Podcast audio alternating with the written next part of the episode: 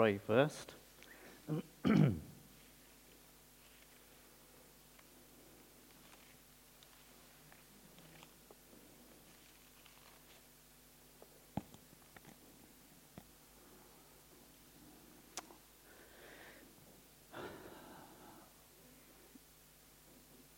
Father, this is a moment in eternity which will be registered in heaven. It's a day which may never be forgotten by many, many people throughout the whole earth. It will become a significant day. And Father, to us as believers in Jesus Christ, today is a significant day because uh, we just wanted to meet together, Lord Jesus, to show your praises and to say how wonderful you are, declare your power and majesty. So it is a significant day for us. So, Father, thank you so much for this day. The heavens declare the glory of God. And so, Father, as we look out, Lord, you've made it clear what it's about. It's about the glory of God. Thank you that one of the writers of the New Testament said the glory of God is actually seen and declared in the face of Jesus Christ. So we thank you for that parallel thought, Lord, that um, the glory of God is all around us, so evident in our world. So we come to look at your word this morning, and Father, we just thank you for your Holy Spirit. We thank you that He's present here. He's the one that can't be seen, but moves actually in our lives, making us sometimes feel uncomfortable, sometimes as if it's almost dead and we're not actually getting anything, and sometimes we're amazed about what's happening. So we thank you for your Holy Spirit, Lord. We thank you for the law of the Spirit is at work here amongst us today, as has already been read. So thank you for your presence, Holy Spirit of God. We love you. We love your presence in Jesus' name.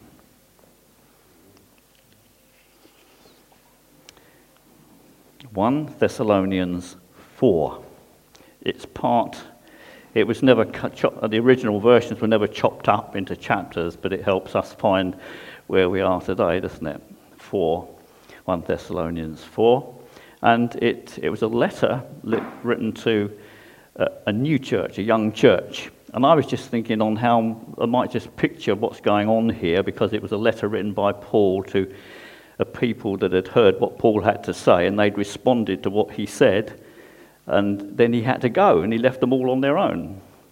And I thought to myself, I thought Tolu came into my mind, and I thought to myself, as, as able as Tolu is, and what a lovely young man he is, he would never be left at home on his own because all the while the parents were away, they'd be worrying about him, even though he might be capable. And it's a bit like this with Paul. He was writing to church, he had to go, and he had to leave them to look after themselves in a spiritual way, in a godly way, um, without any real understanding uh, or little understanding of what they were supposed to do or how they were supposed to meet as Christians or, or even what the church was all about. It was just a group of people who'd responded to what Jesus had done for them and he had to leave them all alone. And I'm just thinking, you know, our children and young people, as capable as some of them are, even if you left them at home, you'd still be worrying about them. And that's a bit like Paul. And so he's writing this letter because he hasn't had time to go back to them. And um, so we're, sort of coming in halfway through his letter. Um, and this passage this morning is, has a heading over it A Life Pleasing to God. A Life Pleasing to God. And that was Paul, the missionary Paul's concerned that the people he left behind were actually going to develop and manage in their society, in their culture, a life which was pleasing to God. So let's read the words, shall we? Finally, then, brothers, we ask and urge you, urge you in the Lord Jesus, that as you received from us how you ought to walk and to please God, just as you're doing, that you do so more and more. Yeah, get on with it, you know. Where you started, you need to carry on. Verse 2 For you know what instructions we gave you through the Lord Jesus. For this is the will of God, your sanctification. Your sanctification. That's a big word, and it's a big word that we might not understand fully, but it's that your life may now develop into the life that God wants for you. So you're getting rid of old stuff that doesn't please God, and you're taking on stuff now that does please God. You've now become Christians. There needs to be a start, and he uses the word walk in this passage walking, you know, making progress, just like the child. So, your sanctification, and it's the, the basis of it is this that we might be holy. Now, we had a teacher at school, we used to call him Holy Joe. He used to teach us RE, and um, he used to walk with his head on one side like this, so you can imagine what us boys used to make of him. He used to walk like this, you know, and um, we used to walk behind him doing this sort of thing, you know. And, uh, but coming from a Christian, you know, predominantly Christian family, you know, you, you look at how they, how they act and how they react. And one or two things I used to notice I, you know, didn't actually com- comply with what I'd been taught. So anyway, we called him Holy Joe. But this is not about becoming Holy Joes this morning. It's actually coming to the point of a life which is pleasing to God. And that can be so amazing because it actually is liberating in the end. Because everything God said for us who might please Him liberates us and gives us a sense of freedom. So let's, let's read on. Your sanctification, halfway through verse 3. For this is the will of God, your sanctification, that you abstain from sexual immorality. So that's quite a pertinent word to any culture today, at least in our country and throughout the whole world, isn't it? We'll explain a little bit more about that later on that each one of you know how to control his own body in holiness and honor, not in the passion of lust, like the Gentiles or like the people you're living amongst who do not know God. That no one transgress and wrong his brother in this matter. And we'll come to that a little bit later. Because the Lord is an avenger in all these things. As we told you before and solemnly warned you, for God has not called us for impurity, but in holiness. Therefore, whoever disregards this disregards not man, but God, who gives his Holy Spirit to you. Now, concerning brotherly love, you have no need for anyone to write to you, for you yourselves have been taught by God to love one another. For that indeed is what you're doing to all the brothers throughout Macedonia. But we urge you, as that word urge again, we urge you, brothers, to do this more and more, and to aspire to live quietly, and to mind your own affairs, and to work with your hands as we instructed you, so that you may walk properly. There's that word walk. Walk properly before outsiders and be dependent on no one we're leaving it there. John's going to talk about the coming of the Lord, I believe, next week. So here we have a passage. Essentially, it's about a life pleasing to God. And um, when, as the gospel spread through those early towns and villages and, and nations, when Paul, as a missionary, went from here to there and there to here, it was about Jesus Christ being known as the Savior of the world and to become their own personal saviour, and uh, them to actually now start a life which was pleasing to God. That's what the church is about. It's not about religion. Us being here this morning is not about religion. It might feel religious, but it's not. It's about a good relationship with God and actually natural things, the way God created them we should t- touch on creation order in a little bit, well, the importance of creation and, and how that affects the church and how we live. But it's about a life pleasing to God. And for our sake this morning, I've, um, I've hung three thoughts. Um, some of you probably heard of the Christian organisation Crusade for World Revival. And um, it came about as a result of a man called Selwyn Hughes, a Welsh um, He was a Welsh miner, but actually he, the Lord called him into Christian service. So he left being a miner, and uh, God used him in a way to help other people live their lives pleasing to God. You probably, if you've come across the Bible notes every day with Jesus, that was a result of his work. Selwyn Hughes, Crusade for World Revival. And in its simplest form, if we live like Paul urged the Christians to live earlier on in those days, and other words of encouragement and messages from other writers of the New Testament, there will be a crusade for world revival. Because the lives which are lived pleasing to God will create an ongoing work to which people will come to and be drawn to. Crusade for World Revival. But it was the CWR thoughts that I just wanted to bring into this passage this morning. I'm going to read you a story, and it's relevant because of the, uh, the running for president in the United States going on at the moment, because this story refers back uh, to an earlier presidency. Uh, and it goes like this.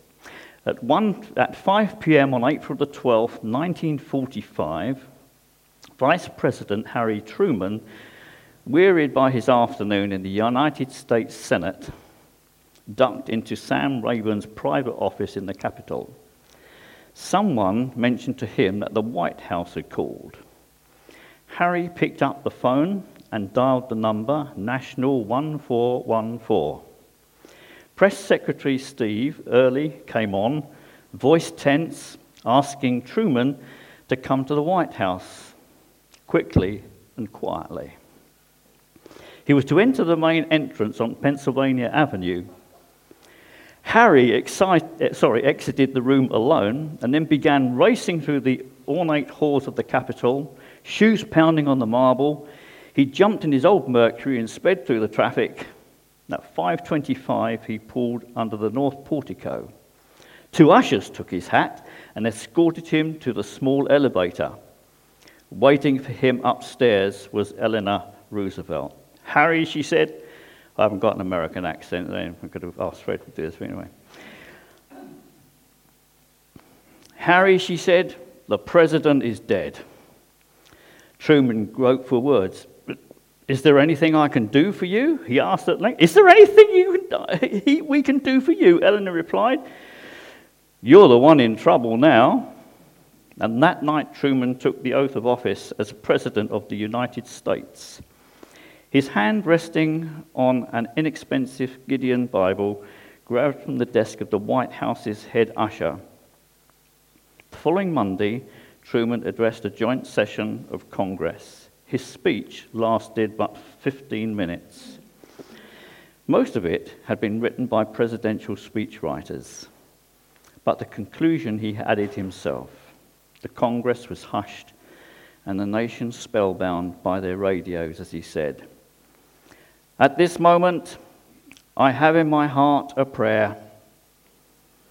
As I have assumed my duties, I humbly pray, Almighty God, in the words of King Solomon, give therefore thy servant an understanding heart to judge thy people, that I may discern between good and bad. For who is able to judge this, thy so great a people? I ask only to be a good and faithful servant of my Lord and my people. And there were three things that came out of that story which I want to apply to our letter this morning. First was the call. Truman was called to the office. The second thing was the W, CWR, was the worship. In our passage we read about a way of worshipping God. This is what Paul wanted for his people lives pleasing to God, which were an act of worship to God. Now, Truman came to the office clearly with his mind that he wasn't the only one stepping up to this responsibility. That's why he prayed his prayer Lord, help me to be a good servant, a life pleasing to God. Help me to be discern between good and bad, a life pleasing to God. And the last thing was the responsibility. he was called to responsibility. And these things are, are seen work, at work in, in this passage we have read, but they're also seen as we read all this letter to the Thessalonian church, they are at work. The call. The call to the Thessalonians. When Paul, as a missionary, went to Thessalonica, it was a call to the people to give their lives to God, and they did. They were called to give their lives to God. They were also called to live lives of worship to God. And worship is not so much what we do singing songs, but worship is a way of life. Worship is a way of life. And so, Paul, when he went there, he called them, and they became worshippers. But it was also the responsibility, having become believers, having become Christians, it actually brings a sense of new responsibility on our lives as we live them before God and as we live in our society. And we're going to look at some things as, as we read on.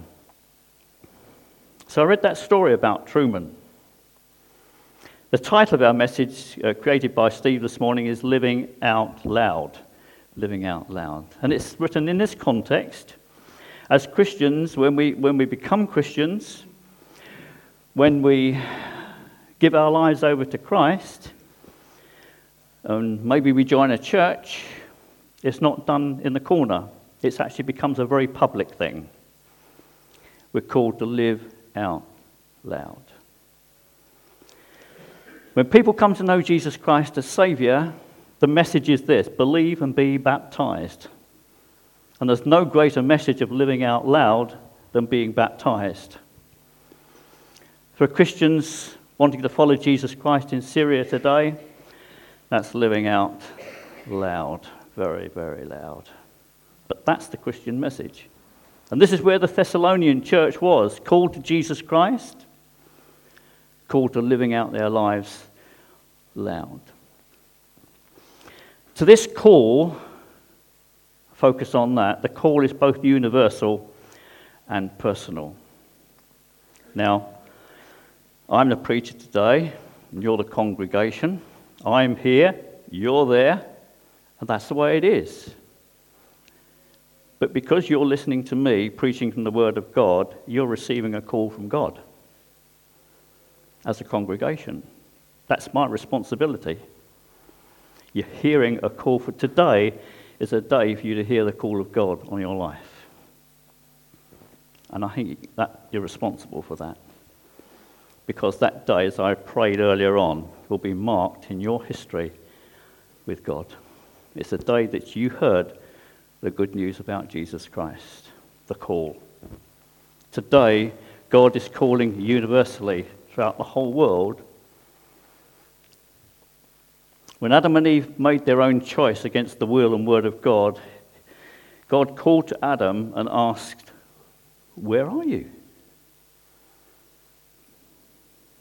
Could I suggest this morning that actually God's addressing you this morning?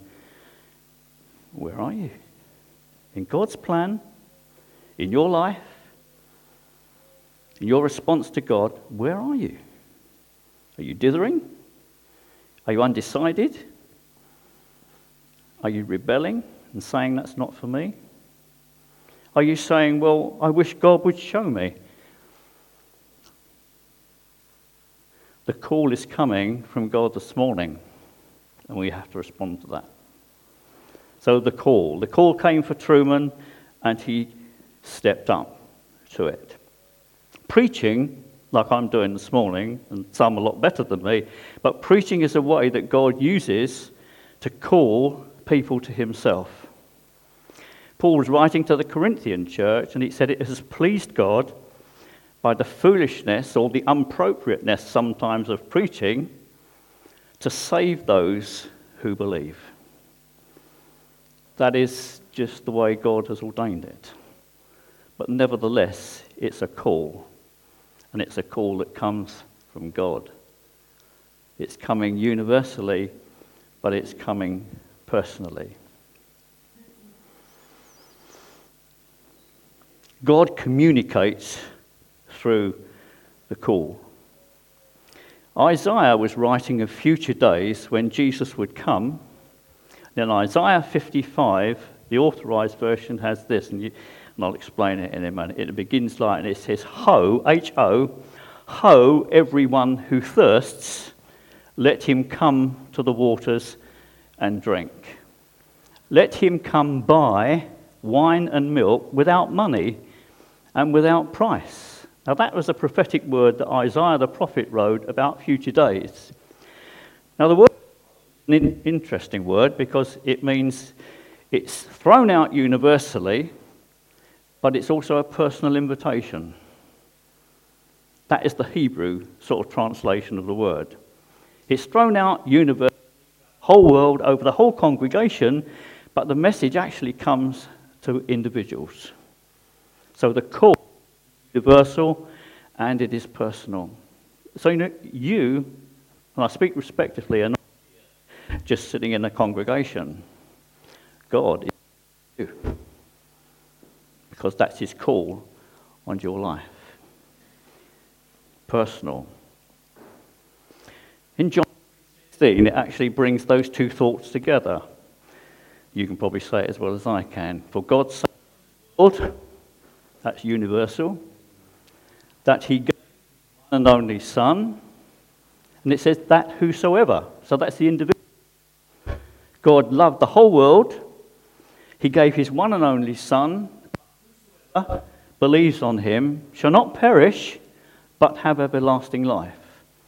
So the universally but most importantly, it comes personally this morning. When Harry was to be president, it was the call of the people on his life. It was a universal demand. Personally, come to the point of being president, God is calling, can I say respectfully, God is calling you to morning through Jesus Christ. So the call the second thing is worship. What is worship? We can, as Steve has said, we can worship anything, and we can actually put what we worship, we do, which, take, which actually takes up the major part of our life, can actually be worship. And it can actually be replacing what we God. Doesn't mean to say we give it up. Our whole lives. And actually, it's an idol. So things, we can work situations. Don't know what's happening here? Anyway.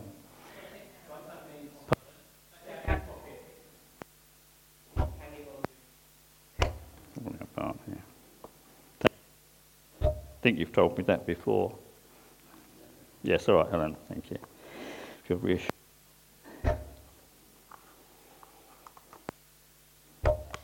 I made a new one. Right. Okay. Better. Right. Plug. Anyway. The call of God on your life. And John 3:16. The call comes to you. And things that can in our lives, things that can take become a point of an idol and actually keeping us from the God who wants life eternal in the end, it's robbing you. Whatever you give your life up, robbing you for something more. When it's taking it away.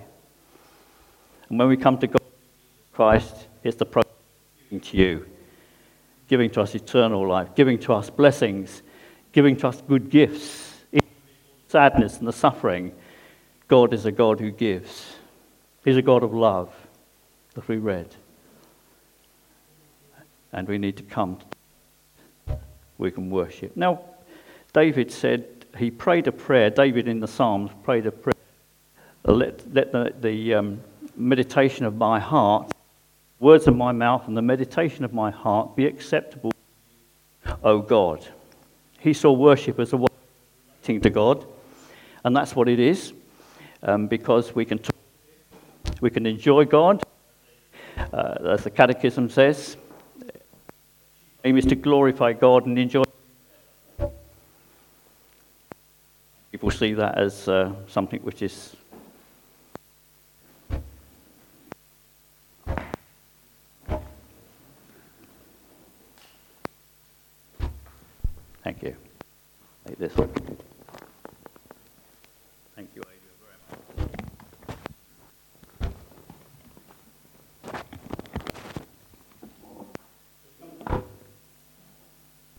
to the W, CWR. We've talked about the call.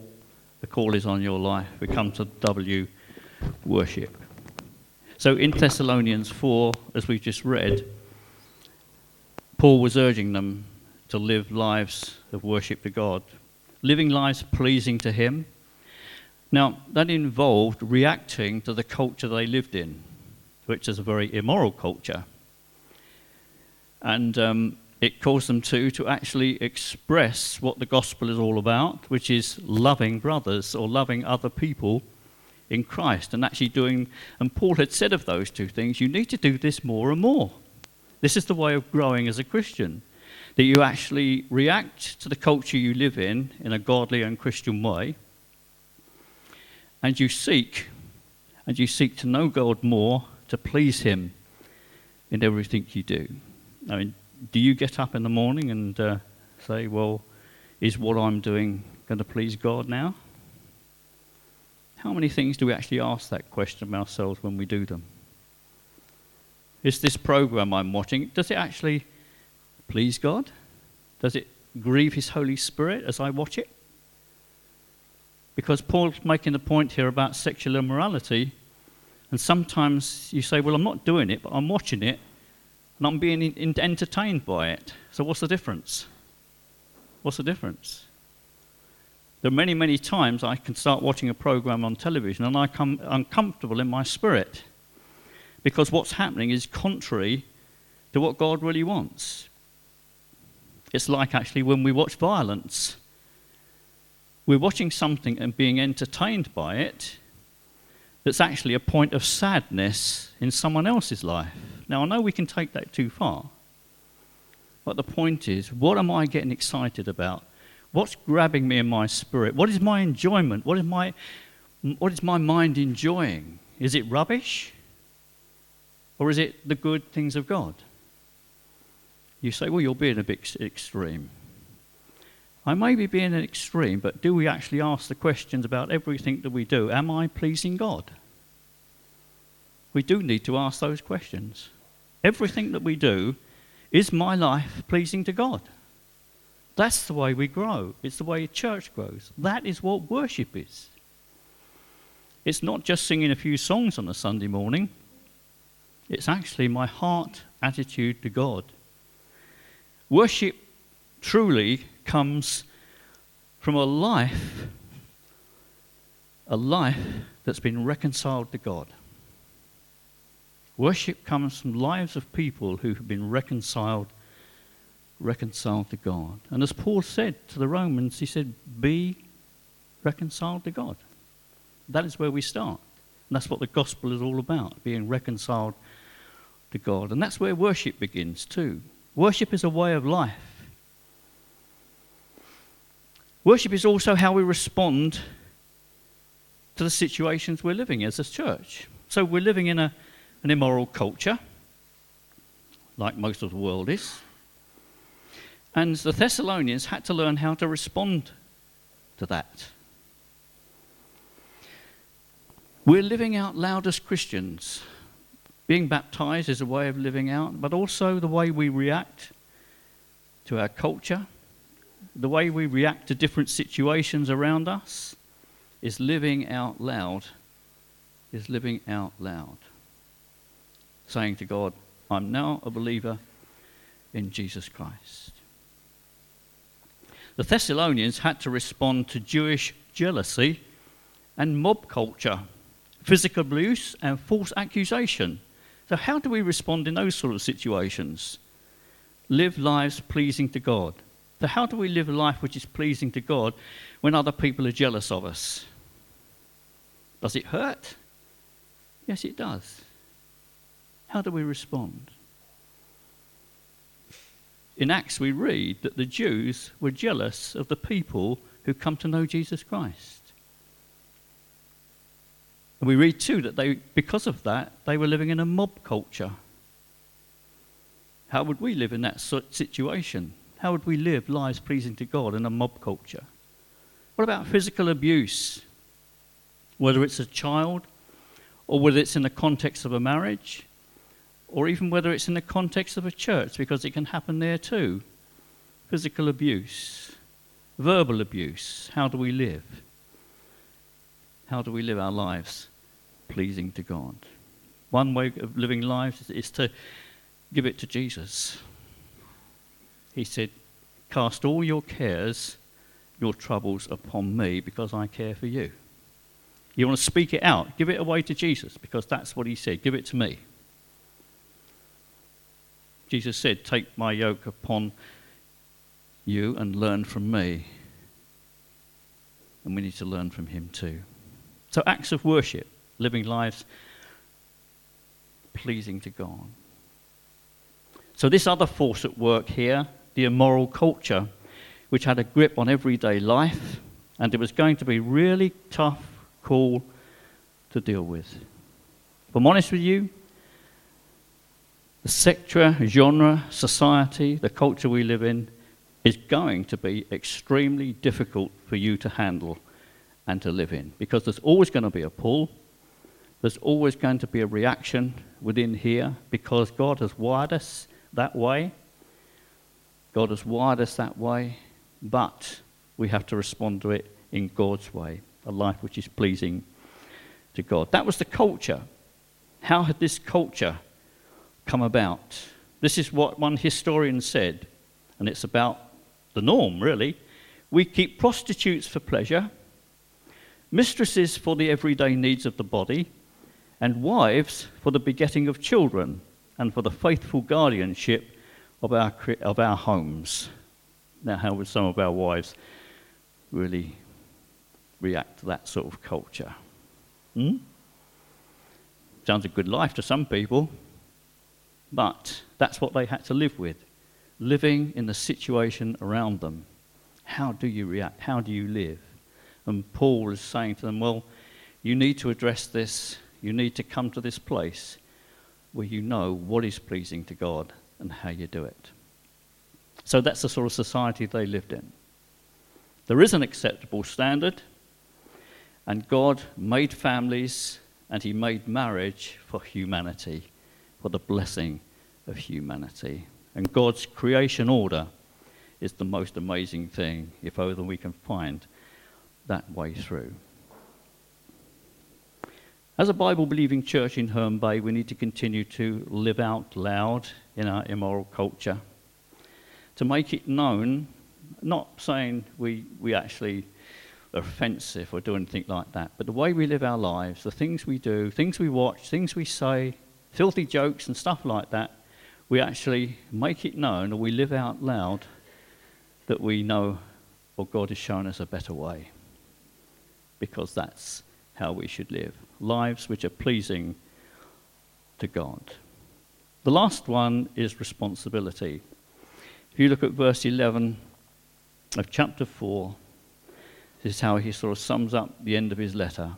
Make it your ambition to lead a quiet life, to mind your own business, to work with your own hands, just as we told you, so that your daily life may win the respect of outsiders, and so that you will not be dependent on anybody. A little bit of information under here, um, so we understand, is that because they knew that Jesus was coming again, in actual fact, the words used by the biblical writers that Jesus is coming soon. So they thought it was very soon. And so they thought, well, we need to give up work.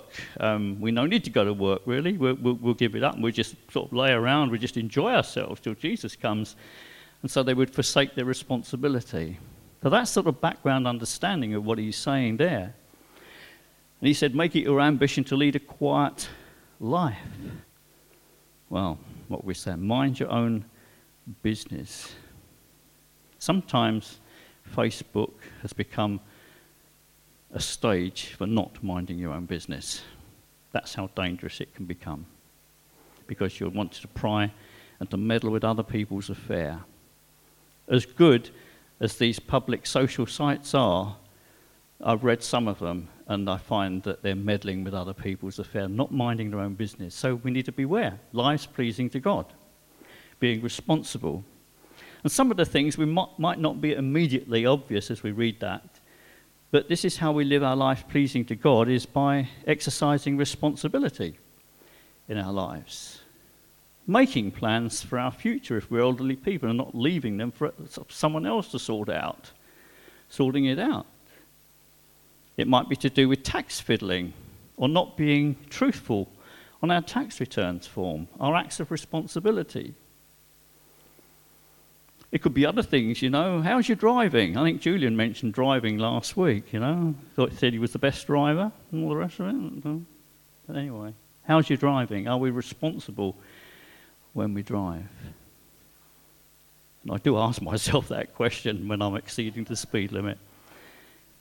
Speed limits are there for a reason, aren't they? And uh, I can be going to a place and I think, well, well, I seem to be fast. If a child run out now, that's being responsible, isn't it, really? The Christian gospel calls people to responsibility because it's a way of pleasing God. A way of pleasing God. Not being irresponsible in any sort of way. I'm just going to leave you with this story. It's about Eric Liddell because uh, he was a, he was a, a good runner, and um, this verse in the Bible which says, "Them that honour me, I will honor." Now that happened for Eric Liddell as a runner because he chose not to run on the Sunday. Now in his day, Sunday was considered to be a holy day. Well, Sunday is important it's the first day of the Jewish week, and it's a working day, essentially. Now, Christians took that day because it's the day that Jesus rose from the dead. And they say, well, okay, we'll meet together this day. We'll honour Jesus to this day, and we'll meet together and make much of his name. We'll make Sunday special. The only problem is when you apply religious thinking to that, you make a nonsense of it you make a nonsense of it. And so the question of Eric Liddell's theology is not in question here. Let's just put it this way he wanted to do something which pleased God in his life. He wanted to do something which honored God in his life, and he did it within his culture. So, Steve's had some sports uh, people before, so I'm just going to read this story as we close. Leaving his young son in boarding school in Great Britain was the hardest thing for Reverend James Dunlop Liddell, Scottish missionary to China, had ever done. But Eric thrived like a hare in the Highlands. He studied hard. He loved sports, particularly rugby. He joined a Bible study, attended church regularly, and became a member of the Crusader Christian Union. He also began his lifelong habit of early morning Bible reading and prayer. Eric advanced to the university, joined the track team, and won races like a thoroughbred.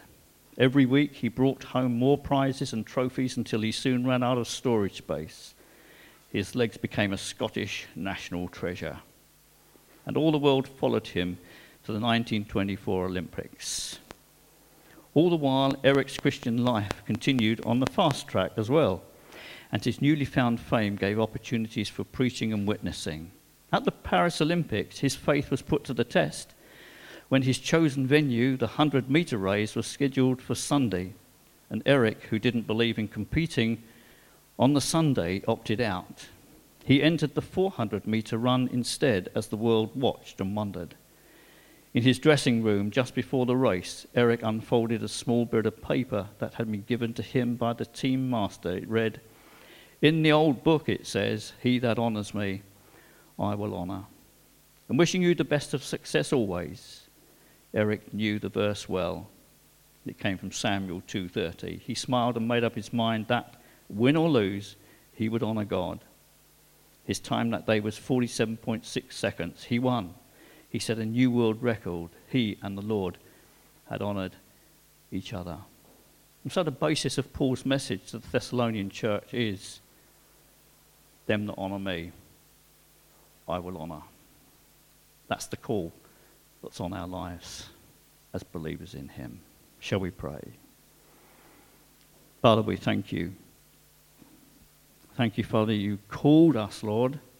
You're so gracious, Lord, to call us out of our mess and out of our lives to an inheritance which is sure and steadfast, which goes beyond death itself, goes on into eternity. Thank you, Father, for all your grace and goodness to us. And we come to you this morning.